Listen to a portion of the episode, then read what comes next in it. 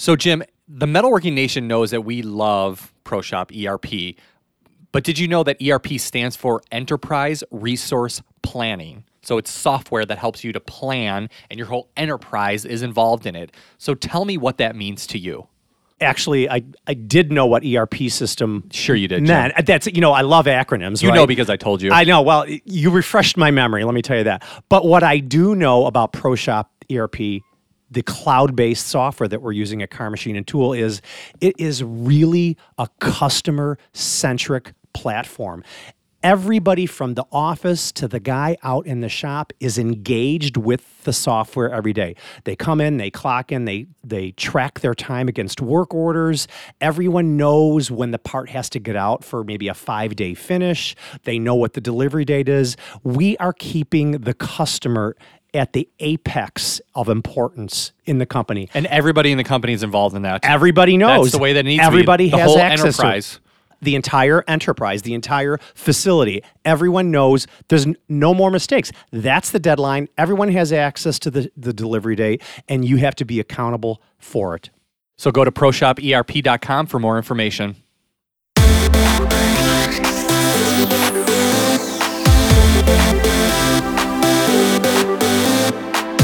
Welcome to Making Chips. We believe that manufacturing is challenging, but if you are connected to a community of leaders, you can elevate your skills, solve your problems, and grow your business. I'm your host, Jason Zenger, and I'm joined by my co-host, Jim Carr, and it's 2020, Jim.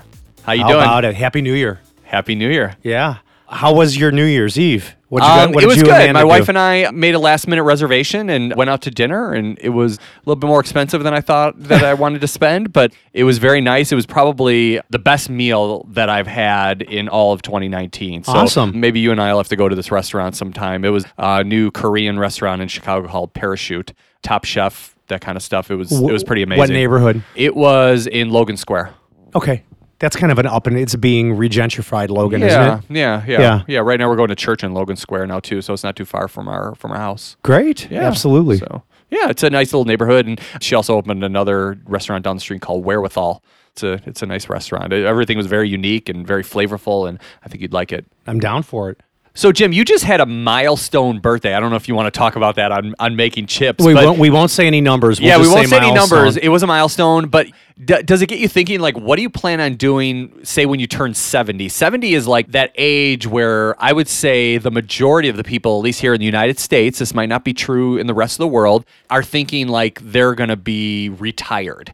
And I've really been rethinking my thoughts on retirement and even the money that I'm saving for retirement because I, I save a lot of money in every paycheck as I encourage my team to do the same thing to save up for retirement. So they have that nest egg out there. We have a very generous 401k. But I've been rethinking those mostly because of my faith convictions and but also I'm not the type of person to want to just sit back and, and do nothing. I'm not the type of person, as somebody that I listen to all the time, John Piper, who talks about collecting seashells on the beach in Florida. Yeah, that's not no, that's, that's not not who me. I that's not who I, I mean, am. it sounds it sounds exciting for about a week. You're right. And then after that, I don't know. You know, a lot of people that go into retirement go out of retirement within like the first six months. a lot of a lot of them I've, I've seen people become alcoholics too. yes, I know. I they got I nothing could- to do. So either way, whether your convictions are are that of like the Are you saying that you're thinking about Did- you didn't let me back- finish my sentence. No, I want to. I want to stop you right there. Are you thinking about pushing back your retirement, or because of you said because of your religious convictions?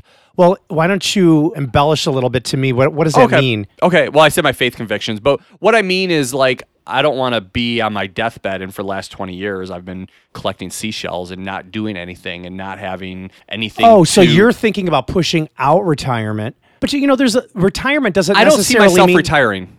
I don't ever see Yeah, myself well, retiring. But because you'll probably give back to the community that you live in, or you'll you'll donate time in some capacity, because that's really what it's all about. But the American dream is literally to Collect move to seashell. somewhere yeah, I know. Yes. and do nothing I know. essentially and that's not what i'm going to to do No, and I I'm not think- gonna either, man. i think re- you know it doesn't matter what your convictions are either way, you need to be thinking about what are you going to do with your business though, because what you're going to do with your life is is another thing. But like what you're going to do with your business, because I would say when you turn 70, you're probably not going to be as effective as you were when you were 40, 50, 60. So you still need to start thinking about what do I need to do with my business because I think that you owe that security to your team. And they need to know what is the future of the business Yes. look like is You, know, what? That's really important to your customers and your too. customers great point Because Yes. I know when we fill out a lot of new vendor requirements, they want to know if you have a bona fide succession plan. In case the main proprietor of the, the business dies, is there somebody that can step in and run the business?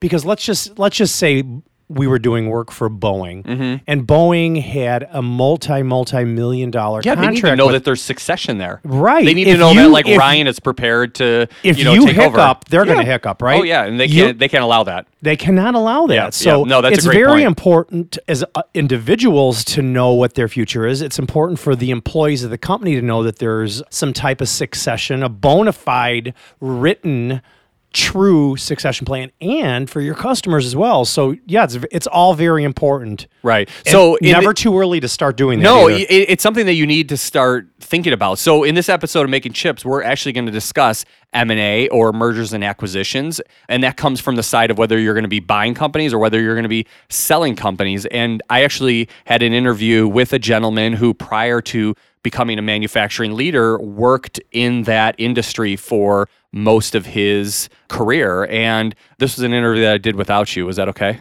that's fine. Well, you told me you were going to do it. And I think that's know. great. I yeah. know. I got interrupted quite a bit less. I'm you know, sure you did. Well, you had did. you had a third less people in that. Uh, Well, yeah, and I in didn't have I that didn't studio. have you to interrupt me. Yeah. as the Metalworking Nation knows that you're you're always ready to. Well, I always me. have the quality quotes and Yeah, the yeah, yeah. the wisdom to add to the conversation. Yeah, yeah, yeah. So, yeah, this was actually an interview that I did in Broken Arrow, Oklahoma, when my team was actually setting up a new tool crib with a with a new client. But before we go there, what's going on great at Carr? Well, like like we said, it's 2020. We finished the year very strong. Already, we did our annual meeting, Carr, machine, and tool. We you know we practice. Yep, EOS we did our, here. we did our annual meeting just a few weeks right. ago too. It was very suc It was probably the most successful quarterly meeting. Was an annual meeting, but it was really a quarterly meeting. Yeah, you do it every quarter, but Right. it's, it's kind of a different format. It typically we did ours two days. I know you did yours only one day. Yeah, well, we're a small company, and we we got it done. I mean, but it was really, you know, it was I think it was the most profound thing, Jason, is we did it off site.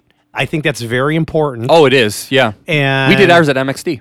Yes, I, I know you did. You told me that, and I actually took the the traction book and I just read it verbatim, and I I I Well, I re- gave you some notes too. you which- did. I used came that. I used yeah. that. But anyway, It was good. It was very good. Doesn't it it make you good. excited for 2020 It for the next year? That's that's one of the things that I love about it. Just you put that mark in the ground and you say this is when we're going to plan the new year and we're going to figure out what we're going to accomplish, and that gets me super excited. That's one of the things that I love about the end of the year. I'm like a planning vision guy, as you know, you and I, I have know talked that. about. I know you. and, and so like I get super excited about this kind of stuff. So yeah, I'm a did- little. I'm a little. I'm not afraid of, but resistant to my rocks for this quarter. I've got Are you some, afraid you're not going to accomplish them, or No, they intrigue me, and Okay. some, I took on some pretty big rocks. Okay. So we'll, well, maybe see. we should talk about like rocks and goal settings in a future episode. That sounds great. I actually was thinking about today to like help me with one of my rocks because I'm going to struggle with it for sure. But anyway, regardless, let's get on to the episode. Anything, Yeah, what's going? Anything new at Zengers? Well, Black? just that same thing is, you know, we did it. We did a two day annual meeting, and to be quite honest, I probably could have done it for like three days. You know, Yeah, I it's could have, good. I could It's have done good the meeting for three days, and we had that much stuff to talk about, and I feel like there was some stuff that we kind of had to cut short, and and we got back and we had to get together to talk about scorecards and how we're going to measure and stuff like that. So I could have gone a third day. Yeah. So do you have any manufacturing news? I do, as a matter of fact, and it's very strange that I this came up on my manufacturing news feed because somebody had pitched this idea to us to as an interview, a prospect for an interview Yeah. for the future. Yeah, so we get people emailing us all the time, you know, info at makingchips.com. Hey, you know, I've got a great person that you guys should interview on making chips. And we don't adopt them all. We usually like to bring on We fil- actual put 'em through a we- We, put them through a filter. We, we like to bring on other presidents, CEOs, aspiring leaders of manufacturing companies mostly. But yeah, we did get an inquiry to talk about this subject. So yeah, go ahead and tell me about this article. Yeah, so it's 5G is poised to transform manufacturing. That's interesting. It Not was- just my cell phone. not just your cell phone. So, as we all know right now, we live in a world of Wi Fi and 4G LTE. And this article goes on to say that the biggest adopter of 5G technologies are going to be smart factories of the future, which is really. I, I can't believe that we're not going to be utilizing a Wi Fi network within our facilities. It's going to be utilizing the 5G technology, Well, I didn't cellular read, technology. Yeah, I didn't read this article. Is it because it's just? I would assume it's because it has come down in price so much, right? Not yet. Not Okay. yet, because they're still building. So why switch from Wi-Fi to 5G? Is all about speed and latency control. Really? So Okay. all about speed and latency control. See, because it says today the lack of reliable, low latency, and high bandwidth connectivity has hurt the adoption of cutting edge technologies that need that kind of support. With 5G, that is about to change, bringing interconnectivity between machines, materials, and people, unlocking millions of dollars in value. That value will come from increased productivity, lower inventory, improved uptime, worker safety, and agile supply chains. So we've talked about data collection a lot. Is that what this is related to? Is It's just... part of it. Okay. So a lot of people, it goes on to say that Audi, for example, has already started testing 5G for robotic motion control. interesting. Isn't that cool? yeah. And it also goes on to say China seems to be winning the race with huge investments and early adoption of 5G into its industries. So I, I don't know if this is what it's related to, Jim, but I had this thought this morning before you even pitched this idea to me. So I just got a new car, and that Mm, that's right. I forgot to see it. Yeah, and then that new car drives itself. And as I was driving on the highway to come here, you know, you're going around turns and the steering wheel is turning itself. Mm-hmm. It was a little scary, and I'm thinking to myself, like, my car doesn't operate without 5G, and like, it, it just doesn't operate by itself. It needs all of this data and electronics and all that kind of stuff. And that's kind of a different world that we're living in compared to five years ago, 10 years ago. I mean, it's crazy. I mean, my car doesn't operate without data and electronics and everything like that. I mean, I don't even have I don't even have to put gas in my car anymore. So it's it's a whole new world. It is a whole new and world, I think that's you know sure. manufacturers need to really be exploring that and adjusting. And you know, as you said here, you know, Germany they're they're adopting it, China they're adopting it, and I think us here in America we really need to think, let's adopt this. Yeah. I do want to read one paragraph. It says 5G costs and challenges. It says the biggest concern that companies will have about is its security because 5G connected devices will dramatically expand the potential network attack surface. Interesting. According to the report, 40% of respondents said cybersecurity was one of their top three concerns, followed by the immaturity of the technology, 34%, and lack of business relevance at 32%.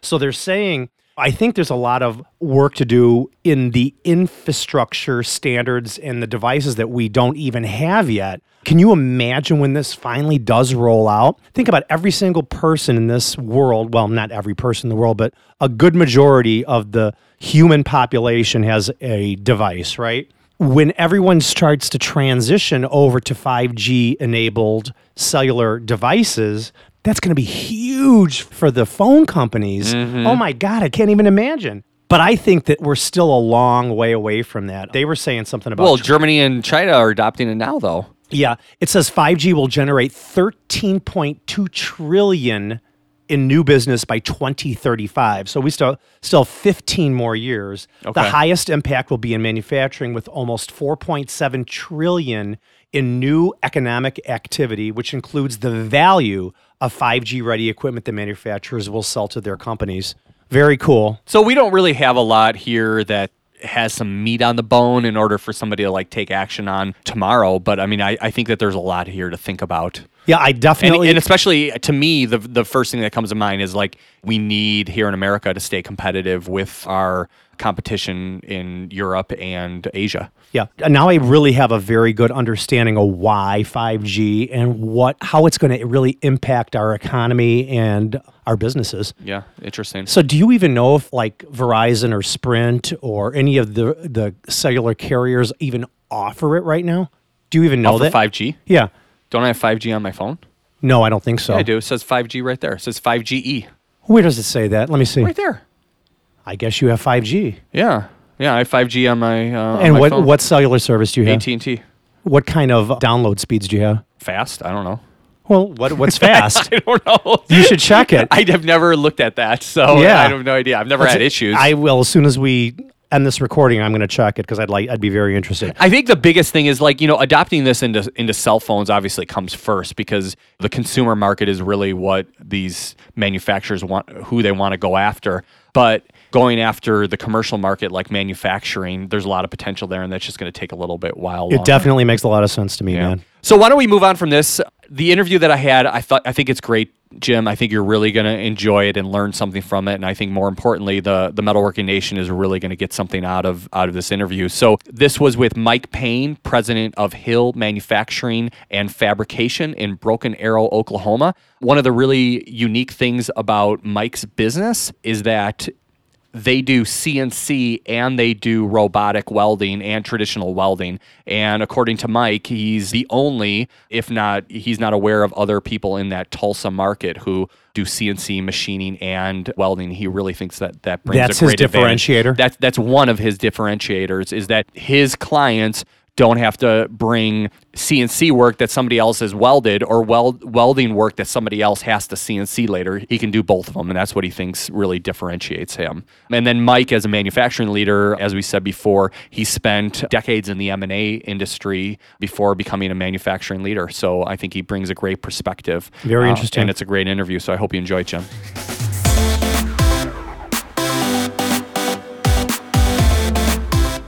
So, Mike, thanks for joining Making Chips. We appreciate having you on the show. We're here in Oklahoma at Hill Manufacturing and Fabrication, and welcome to the show, Mike. Thank you. It's a pleasure to be on it. Yeah. So, Mike, you've really been working us today. I got my team out here in Oklahoma, and we've been out on the shop floor these last couple of days, and we're trying to make some improvements here at Hill. Well, we can we can see a lot of improvements on the tooling already. Good, good, good.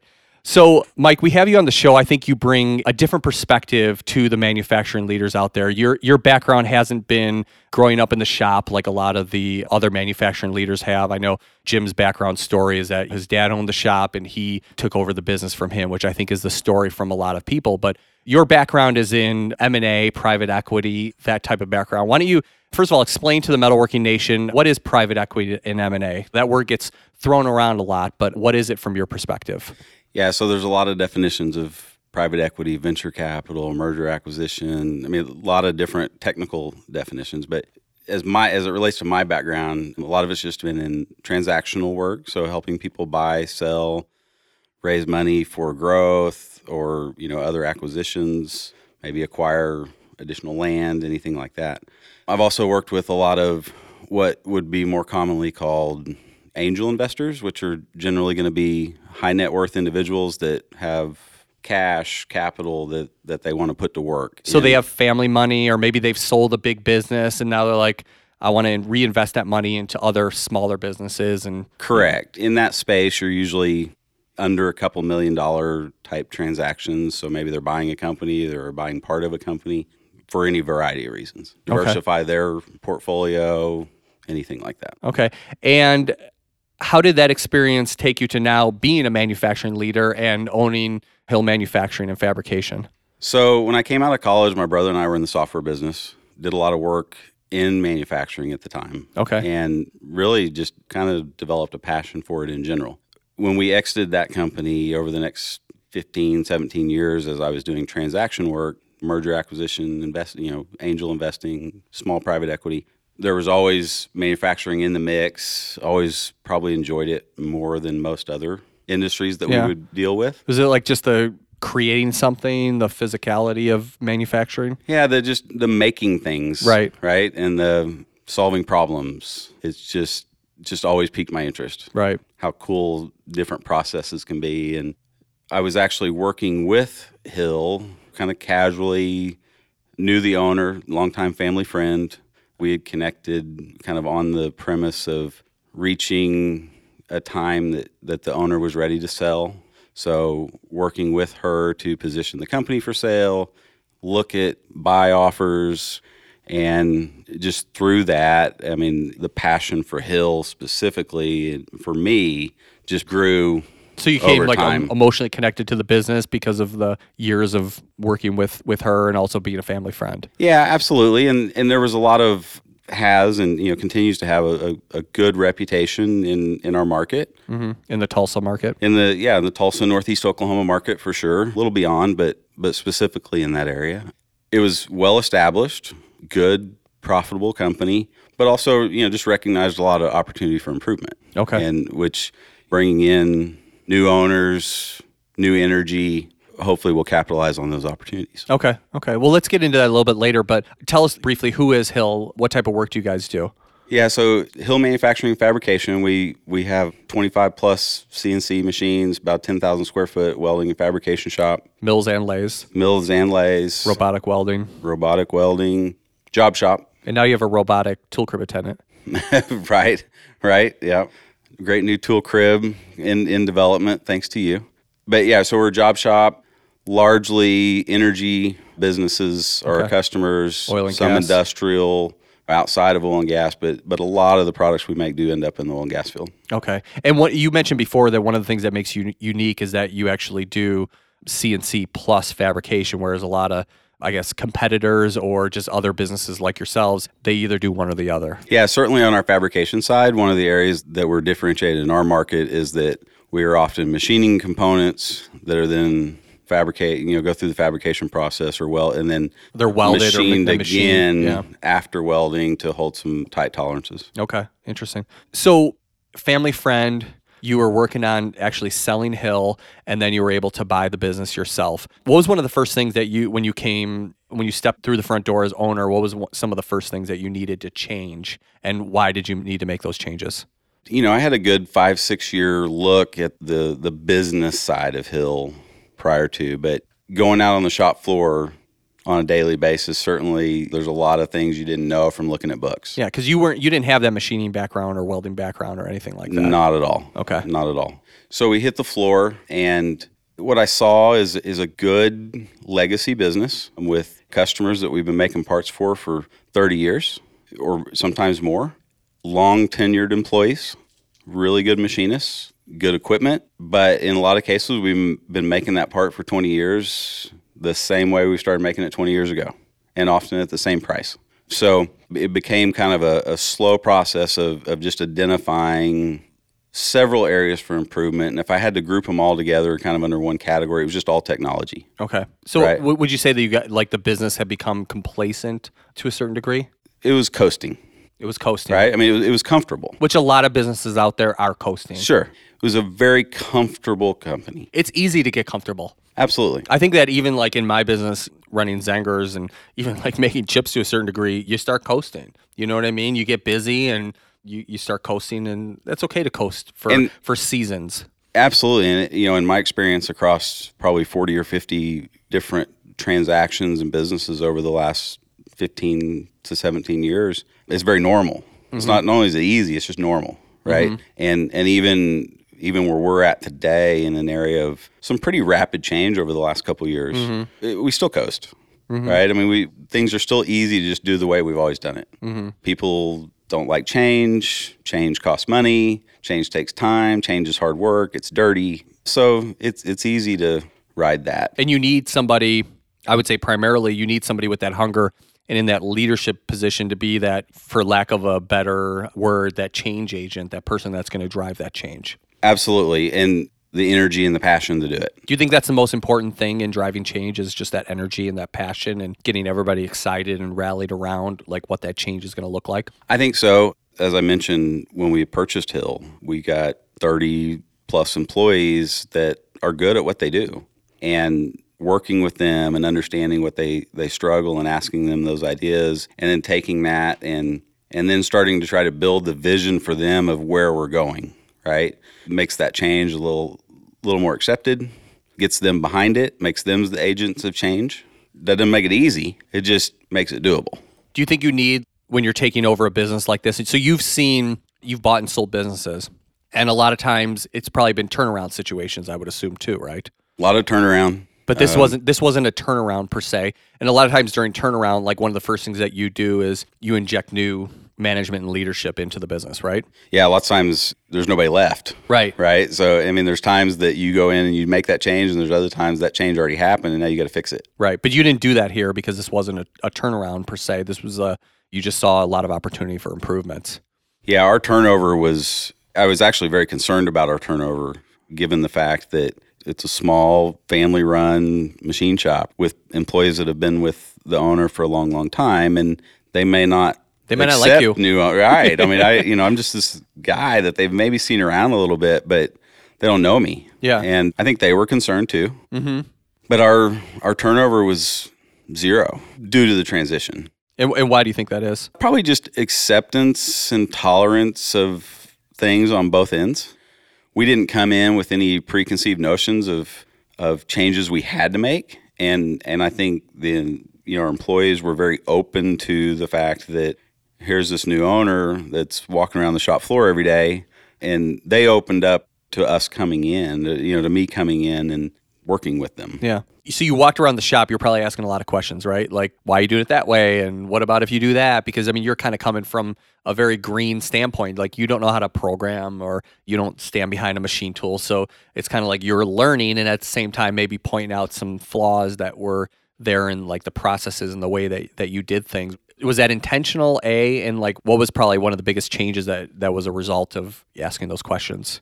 So I did exactly that. I over the first month to two months. I mean, honestly, I spent probably you know six hours a day on the floor. Just walking around. No, so what I actually did is I made them put me to work. Okay. I actually started out in the manual shop, and Okay. and I learned to run an engine lathe, and then they then they put me on a Bridgeport with EZ-Trak and, and how to program a bolt hole circle, and and what I did is I would just I'd identify some projects of things that they told me that I needed in the shop. So you're like, what do I need to learn in Yeah, order to? and so we'd build them, and and I'd build them with their help, Right. With a lot of their help, Yeah. and you know all the way to welding some tables and fixtures, and you know just different things that we needed around the shop for organization and cleaning things up.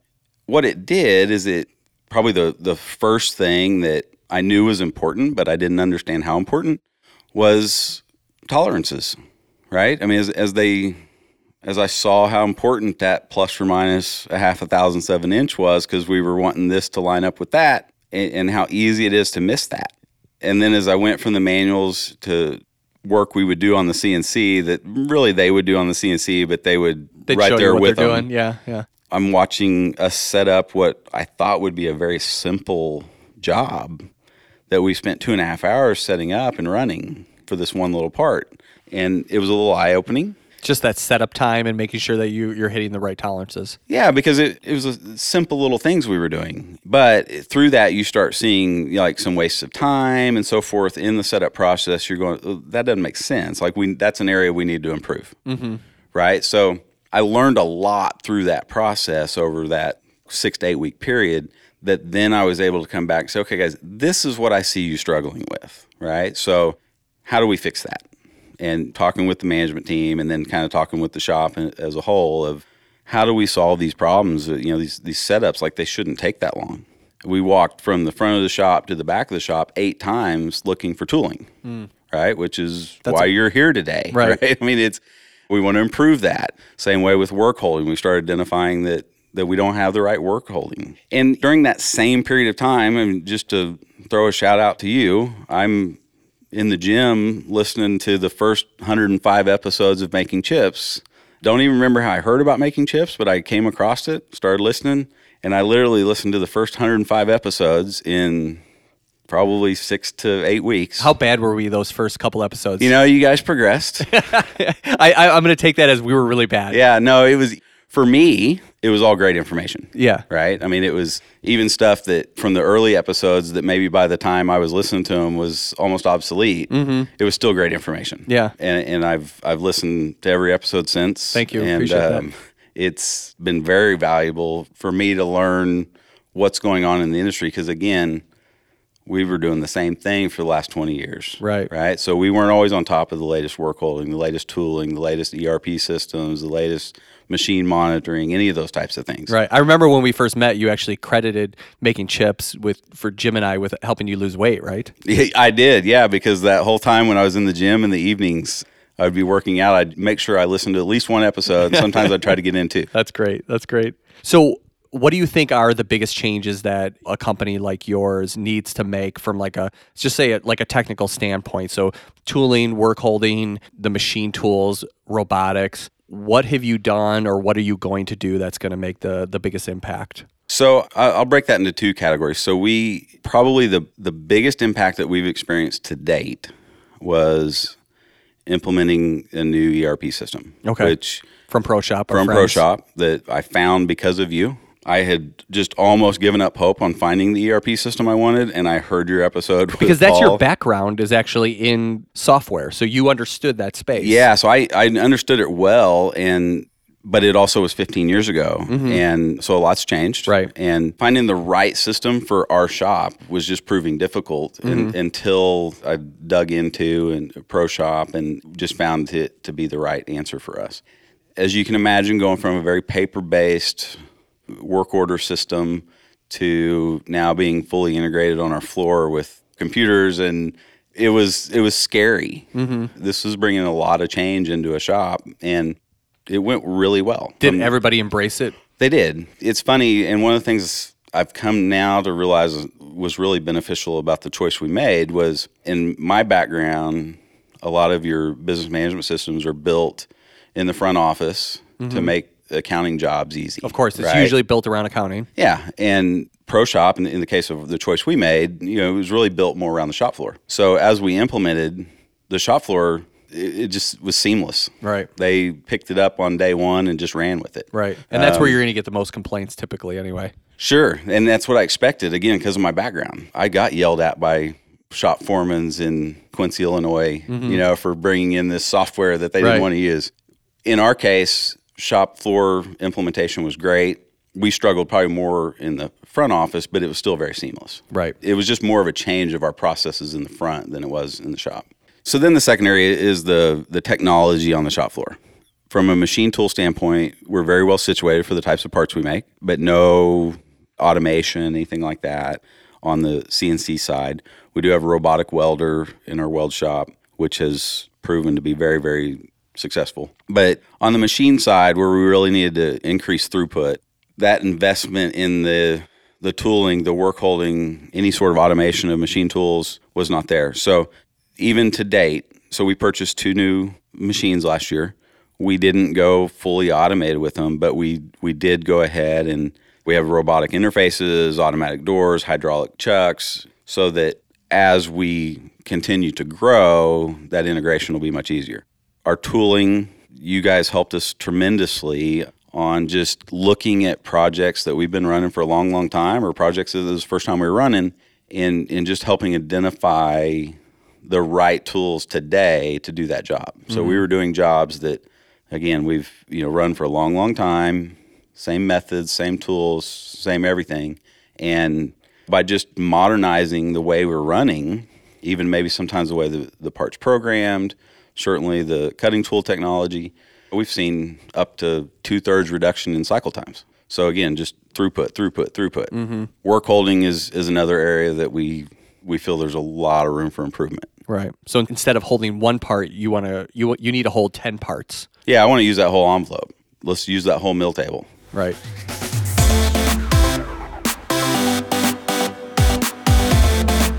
So Jim, the metalworking nation knows that we love ProShop ERP. But did you know that ERP stands for Enterprise Resource Planning? So it's software that helps you to plan and your whole enterprise is involved in it. So tell me what that means to you. Actually, I, I did know what ERP system Sure you did, meant. That's you know I love acronyms. You right? know because I told you. I know. Well, you refreshed my memory. Let me tell you that. But what I do know about ProShop ERP, the cloud-based software that we're using at Carr Machine and Tool, is it is really a customer-centric platform. Everybody from the office to the guy out in the shop is engaged with the software every day. They come in, they clock in, they they track their time against work orders. Everyone knows when the part has to get out for maybe a 5-day finish. They know what the delivery date is. We are keeping the customer at the apex of importance in the company. And everybody in the company is involved in that. Everybody knows. That's the way that it needs Everybody to be. The has access enterprise. to it. The entire enterprise, the entire facility, everyone knows there's no more mistakes. That's the deadline. Everyone has access to the, the delivery date, and you have to be accountable for it. So go to proshoperp.com for more information.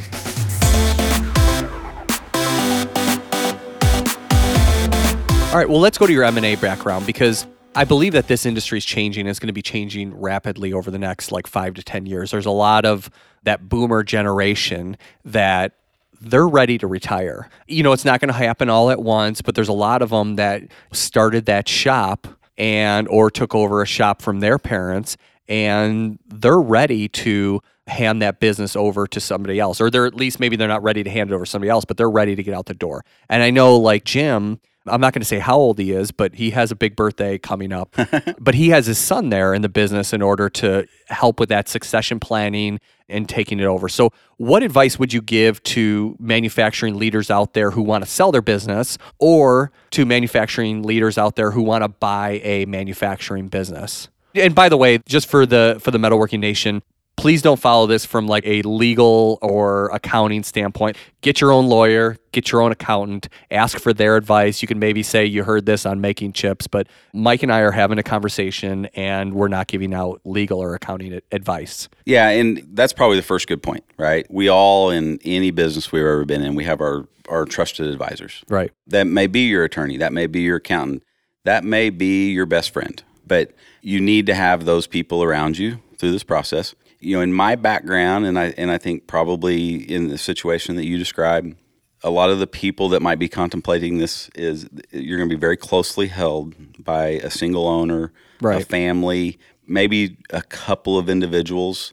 But for the most part, you're very closely held. You're not mm-hmm. talking about large shareholder. You know, you, No. You're not going to have like a board of directors that are you know, Right. controlling. Yeah, you might have some things. You might have a advisors board of directors, but it's kind of like just for Yeah. for looks and what I would tell, and what I've always, the first discussions I've always had with people that are, are facing this decision is, what do you want? yeah. Right? What what do you want to get out of the business? Yeah, and it, and You're talking about on the sell side. Yeah, on the sell side. What is it you're after? So money's part of that, right? So there's a dollar amount that you're looking for. I, I would also say don't always get hung up on what you sold the business for. Pay more attention to what you net, right? Like after Mm-hmm. Are you talking about like from a tax standpoint? Yeah, because deal structures matter. Mm-hmm. Whether you're buying assets, whether you're buying stock, whether you're all those things are going to affect your tax situation, and, and no one can tell you that except your tax professional. Right. So tho- those kind of things could change the actual amount of money you get by large percentages. Absolutely. I mean, I've I've seen deals. You know, people have gotten hung up on, oh, I want to sell my company for seven million dollars. Just pick a number. Mm-hmm. But a you know a bad structure. You know, they net four. Right. Whereas they maybe they could have gotten six over a period of time. They could, yeah, they could have sold it for five and a half and netted five. Right. Uh, that Whatever- might be a little aggressive on the tax Yeah. side, but you what you really want is that net. Right. Right. I mean, that's And do you need the money right away, or do you need it over five years, ten years, twenty years, or do you want to just leave it to your kids? absolutely. So there's all those things have to be discussed. And if you're a single owner, you're talking to yourself a lot. Right. Right. If you have family involved, if you have partners, anything like that, you might have a difference of opinion on what you want. Right. So Right. you have to maybe one partner does want money up front and the other one says, well, I'd love to live off this for 10 years. So again, that can go into your structure. Yeah, I know from my perspective, Zengers has bought several smaller businesses over over the, a period of time. But my wife and I, when we bought Black, that was kind of a bigger deal. And I know the owner of that company, he had tried to sell the business to maybe like a, a larger private equity company. But his interest level, he was kind of checked out of the business. He never had a passion for it, admittedly, and he had already kind of retired. And he didn't want to put the time and the effort into fixing up the business before he sold it. When I came into the business, he was mentally already checked out. I had a vision for what it could look like. he had an old building in Chicago that was just deplorable and I didn't want to be a part of it, but I had a vision for how do you make it better. And he just wanted to get out. So I was able to structure a good deal where I was basically buying assets and I was buying inventory and stuff like that as I needed it. Sometimes you can't get that kind of a deal, but you have to understand what the other person wants to get out of it. Yeah, so that's kind of where I'm going with that. The the best deals, especially in this size of deal, are the deals where the the needs of the buyer and the seller are met. Yeah, and that was the case for me. Like I was able to because I have the experience in industry, I was local, I was able to get him out quickly and that's what he wanted. He didn't get a big price, but I wasn't willing to pay a bigger price. Sure, but again, you were both happy, Right. right? So it was a successful deal. hmm And so, like, what was it in your case? What, what were the objectives in buying Hill from the perspective of the former owner of the company? So there's always other issues that every seller has, but they're different for every seller. Some sellers are very concerned about what's going to happen to their employees. I, ha- I the I've experienced that. Yeah, where they wanted to really.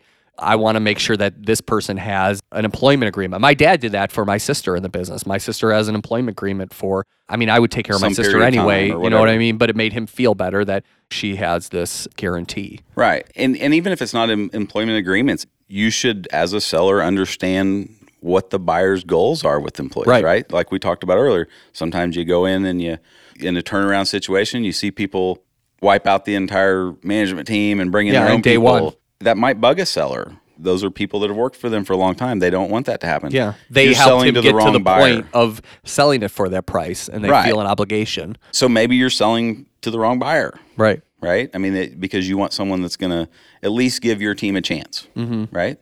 There are legacy concerns people have. There are there are people that are very concerned about what the future name of the company is going to be, right? I mean, there's every seller is going to be different. So if you're that seller, you have to identify what are those things that I have to have, what are those things I'd like to have, and what are those things that I, I really don't care about, mm-hmm. right? Just be honest with yourself about what those are. Yeah, And- don't. I I mean, I would say the worst thing that you can do in any kind of M and A, whether you're on the buy side or the sell side, is trying to force a deal. Force a deal that's not going to work. It's kind of like even more so when you have somebody that you want to hire because they have a skill set that you want, but you know deep in your heart that they they just don't fit the culture of the company for some reason or another, Sure. and you want to force a square peg to fit in a round hole. It's the same thing with M and A. It's absolutely very similar. Sellers want to feel good about the deal when they're done. Right. They want to feel good about the financial side of it. They want Right. to feel good about just the entire transaction. Right. Right. And the rushing it does create problems. I'm knock on wood, very fortunate to say that the large majority, of, you know, out, out of 40, 50 deals that I've been involved in, there's only been a couple that didn't go the way everybody expected. I would say they were rushed.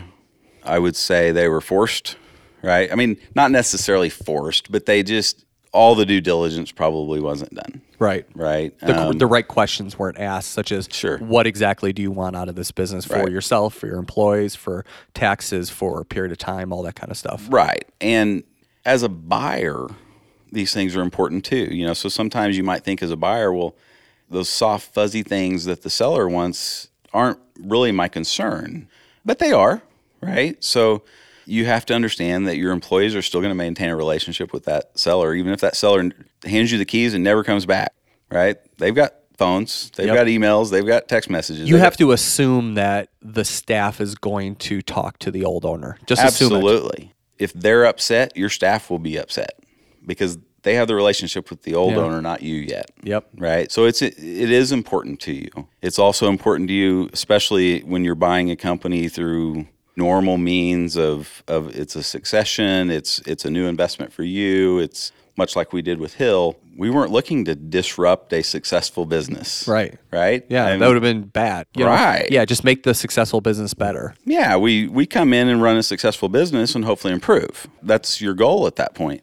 So those things are very important, but you also as a buyer have to be very realistic. Probably the the thing buyers fight more often is they fall in love with the deal, right? Right. And yes, yes. and as like I want to own that company and as as maybe it's not panning out on price or on other negotiations or bank financing or you know all Yeah. the variables that go into it you start well that's okay we'll we'll go ahead and pay that a little bit more Right. or we'll go ahead and take that inventory that we really don't want and what you get in the end is not what you were originally buying, Mm-hmm. right? So maybe now you have too much debt, and and that pro forma that you you built your business model on is wrong because your debt's twice what it was. So your debt maintenance is maybe now really straining the company, mm-hmm. or you thought, as you pointed out, you know, you're you're going to bring in these people with you, and but as you get into the company, maybe you don't need that person, and now I mean, just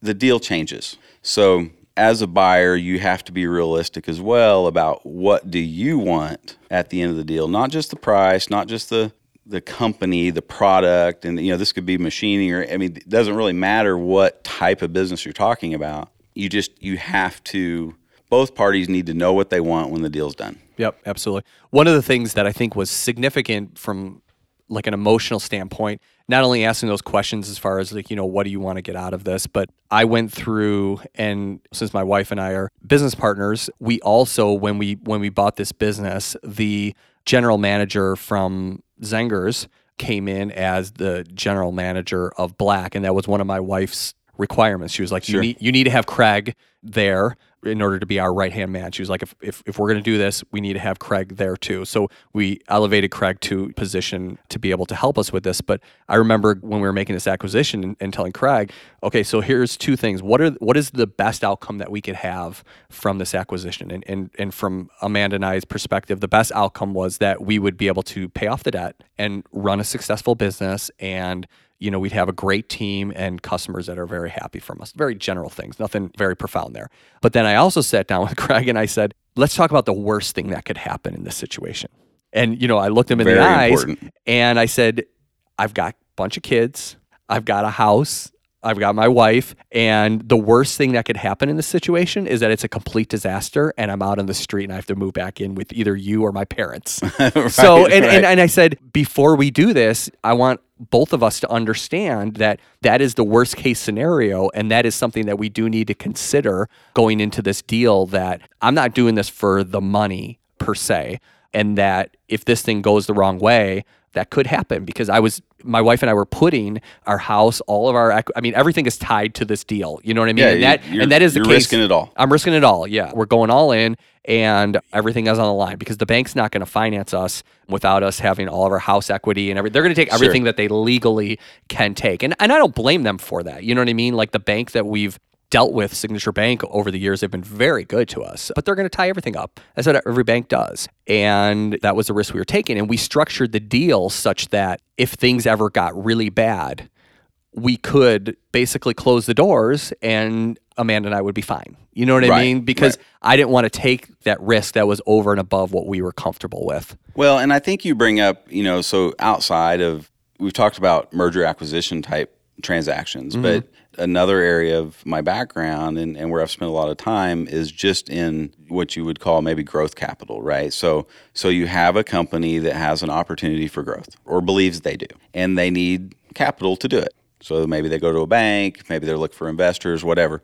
In a lot of cases I would I would then be working with those customers and and you might have a lot of your audience that's in that situation maybe there's machines to purchase. Maybe there's automation they want to do anything like that Yeah, they might have gotten in with a big OEM that thinks they do great work and they need to invest in a lot more capital. right so again if you look at the you know my background of, of small closely held companies typically the first question i would ask when they say what do you need capital for?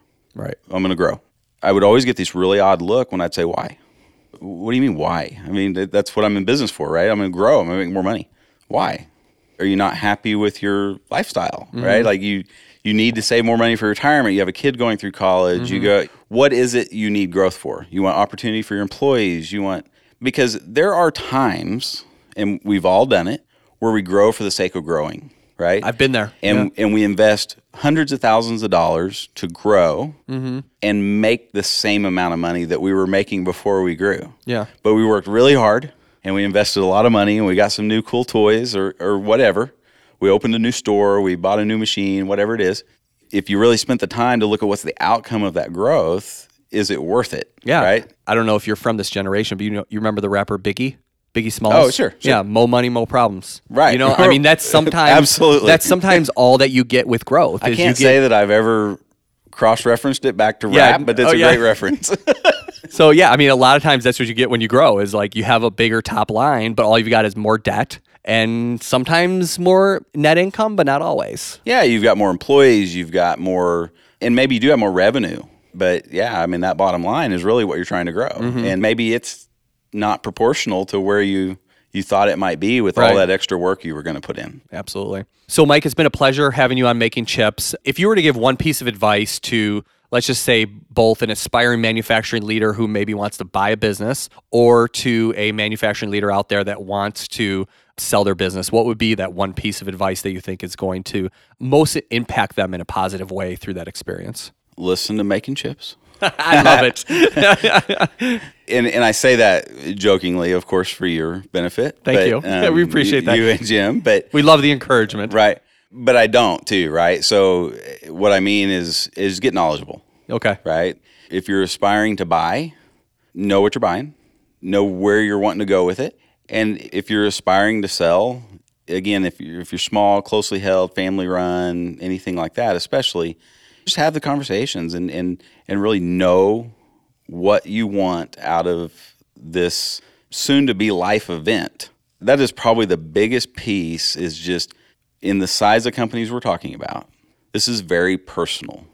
It is often someone's baby, right, that they're selling. Mm-hmm. And I've heard it referred to you have your baby and you love it and you've grown it, and you, what you want to do is you want to send it off to do great things in life and and marry someone new Mm-hmm. that that now they're going to spend the rest of their life with happily, right?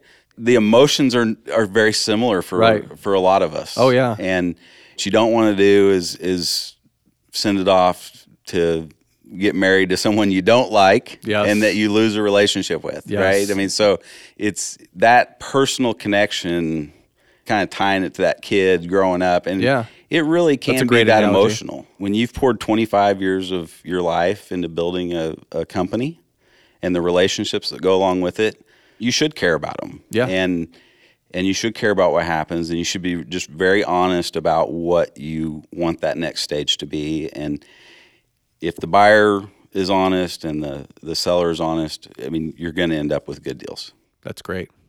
Well, Mike, it's been a pleasure. Thank you. I think it's been very informative as well. Yeah. And what do we always say on the show? If you're not making chips, You're not making money. bam.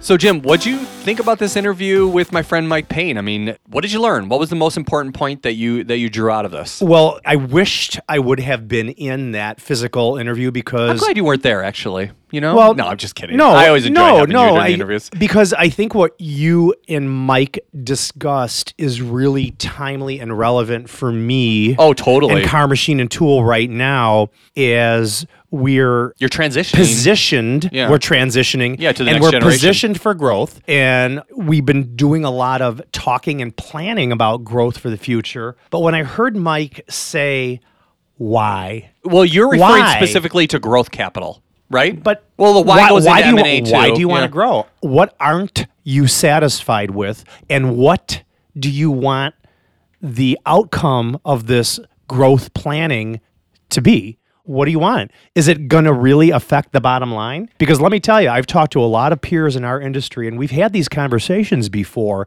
and they said that as you start to grow, your revenue is actually going to pull back a little bit. Your net income? gr- yes, your net income is actually going to decline a little bit the first couple years that you start to grow because there's always that onboarding, there's always new things, there's, There's growth pains. growth pains, unexpected things. Sometimes you come get bloated with the number of people that work for you, and like when you're smaller, things are more simple. No kidding, I know. I'm, I'm going through that. I used to make that analogy when our business, when my dad ran the business, and it was just the tool store. Obviously, it's grown well beyond that, and we don't, we don't even really do that much anymore. He used to look to his left and his right, and he'd see every single employee, and it's not like that now. I've got Right. most of my people are out in the field. which that's the trend in employment nowadays Right. and and that's the brick and mortar stores are a thing of the past for Right. the most part Right. So I mean, that's one of the things that you need to think about as you grow. Why do I want to do this? Why do I And want I always to feel like that? the, the reason you want to do is probably for the sake of your son. that definitely it's you know leaving a legacy and That's probably uh, part of it. yeah be nice to build a little bit more of a nest egg because i don't know what retirement looks like for me in the future Yeah, I don't actually care about leaving a business legacy. That's not a concern. It is to me. Well, at your stage in your life, it may not be. But as you get yeah. older, everything changes. And the reasons you do things change too. Yeah. So that made me th- think that part of your interview where Mike said, Why? And what do you want out of it? You know, what do you really want? Interesting. You know, I've met Mike before and. Mike, I'd like to meet with you again, and maybe we could talk Ask a little bit about yeah about some of these these hard questions that I'm facing right now as I evolve my manufacturing business and we plan for growth and succession and, and all that good stuff. So Speaking of this subject, you know, one of the things about making chips is that we don't charge for making chips, do we? We don't? No, we don't. people don't have to pay 50 cents every time they listen to No, it. they don't. Oh, but the one thing that we do ask What's that? is that the metalworking nation gets the word out about making chips. That's kind of like our currency is tell your manufacturing peers about making chips. Do they rate Go us? onto iTunes and rate and review. Give us a you five like getting star. rated, don't you? I actually don't. want We we look at it like once a year. Or Are you a five star guy or a four star guy? Well, I like getting five stars. Okay. And I like giving. I I'm I'm like a one star. When I give reviews, I'm like one star or five stars. I'm usually not like in the middle. Do you rate So- hotels after you've been in them when they send you that email? No, I, I actually have programmed my email to automatically archive all that kind of stuff. Any of those? Yeah. Whenever somebody asks for a survey and stuff You don't like do it? Even though I would Shame love it on if the Metalworking Nation would tell us what they like and don't like about making chips. I actually don't do it myself, but we're going to create a survey in the future because we'd like to get the Metalworking Nation's feedback about what they like and don't like so that we can do the things they do like and don't do the things they don't like. Yeah. By the way, congratulations. On what? This has been five years since Making Chip has gone live. Wow. Making Chips. Yeah, you're right. C-H-I-P-S. That's amazing. Five years. Holy I think cow. we went live exactly five years ago today, wasn't it? No, it was It was late December, early January. yeah, but th- I think that was of 2016. No, it was 2015. No, I'm- we. s- I think we started planning it out in no, 2015. No, absolutely went live January 2015. All right. Well, I, somebody's gonna have to verify these things. I can. I'll show you as soon as we uh, go off the air. But congratulations, uh, we're congrats at to you too. nearly a half a million downloads right now. yeah, half a million manufacturing leaders, CEOs, presidents of manufacturing companies listening to making chips. Yeah, That's it's amazing. awesome. It is. Who knew? Yes. Yes. So with that, let's quote what we always quote at the end of the show because If you're not end- making chips, you're not making money. Bam. Metalworking Nation, listen up. Manufacturing is challenging. You need to think differently. The day to day whirlwind of urgencies, the pressure to grow, customer demands, workforce development, new machine tools and robots, the list goes on and on. It is possible to stay ahead of the game of manufacturing, but you can't do it alone. We're here to give you access to exclusive content from other leaders, as well as videos, blogs, show notes, and more resources designed to equip and inspire you on making chips.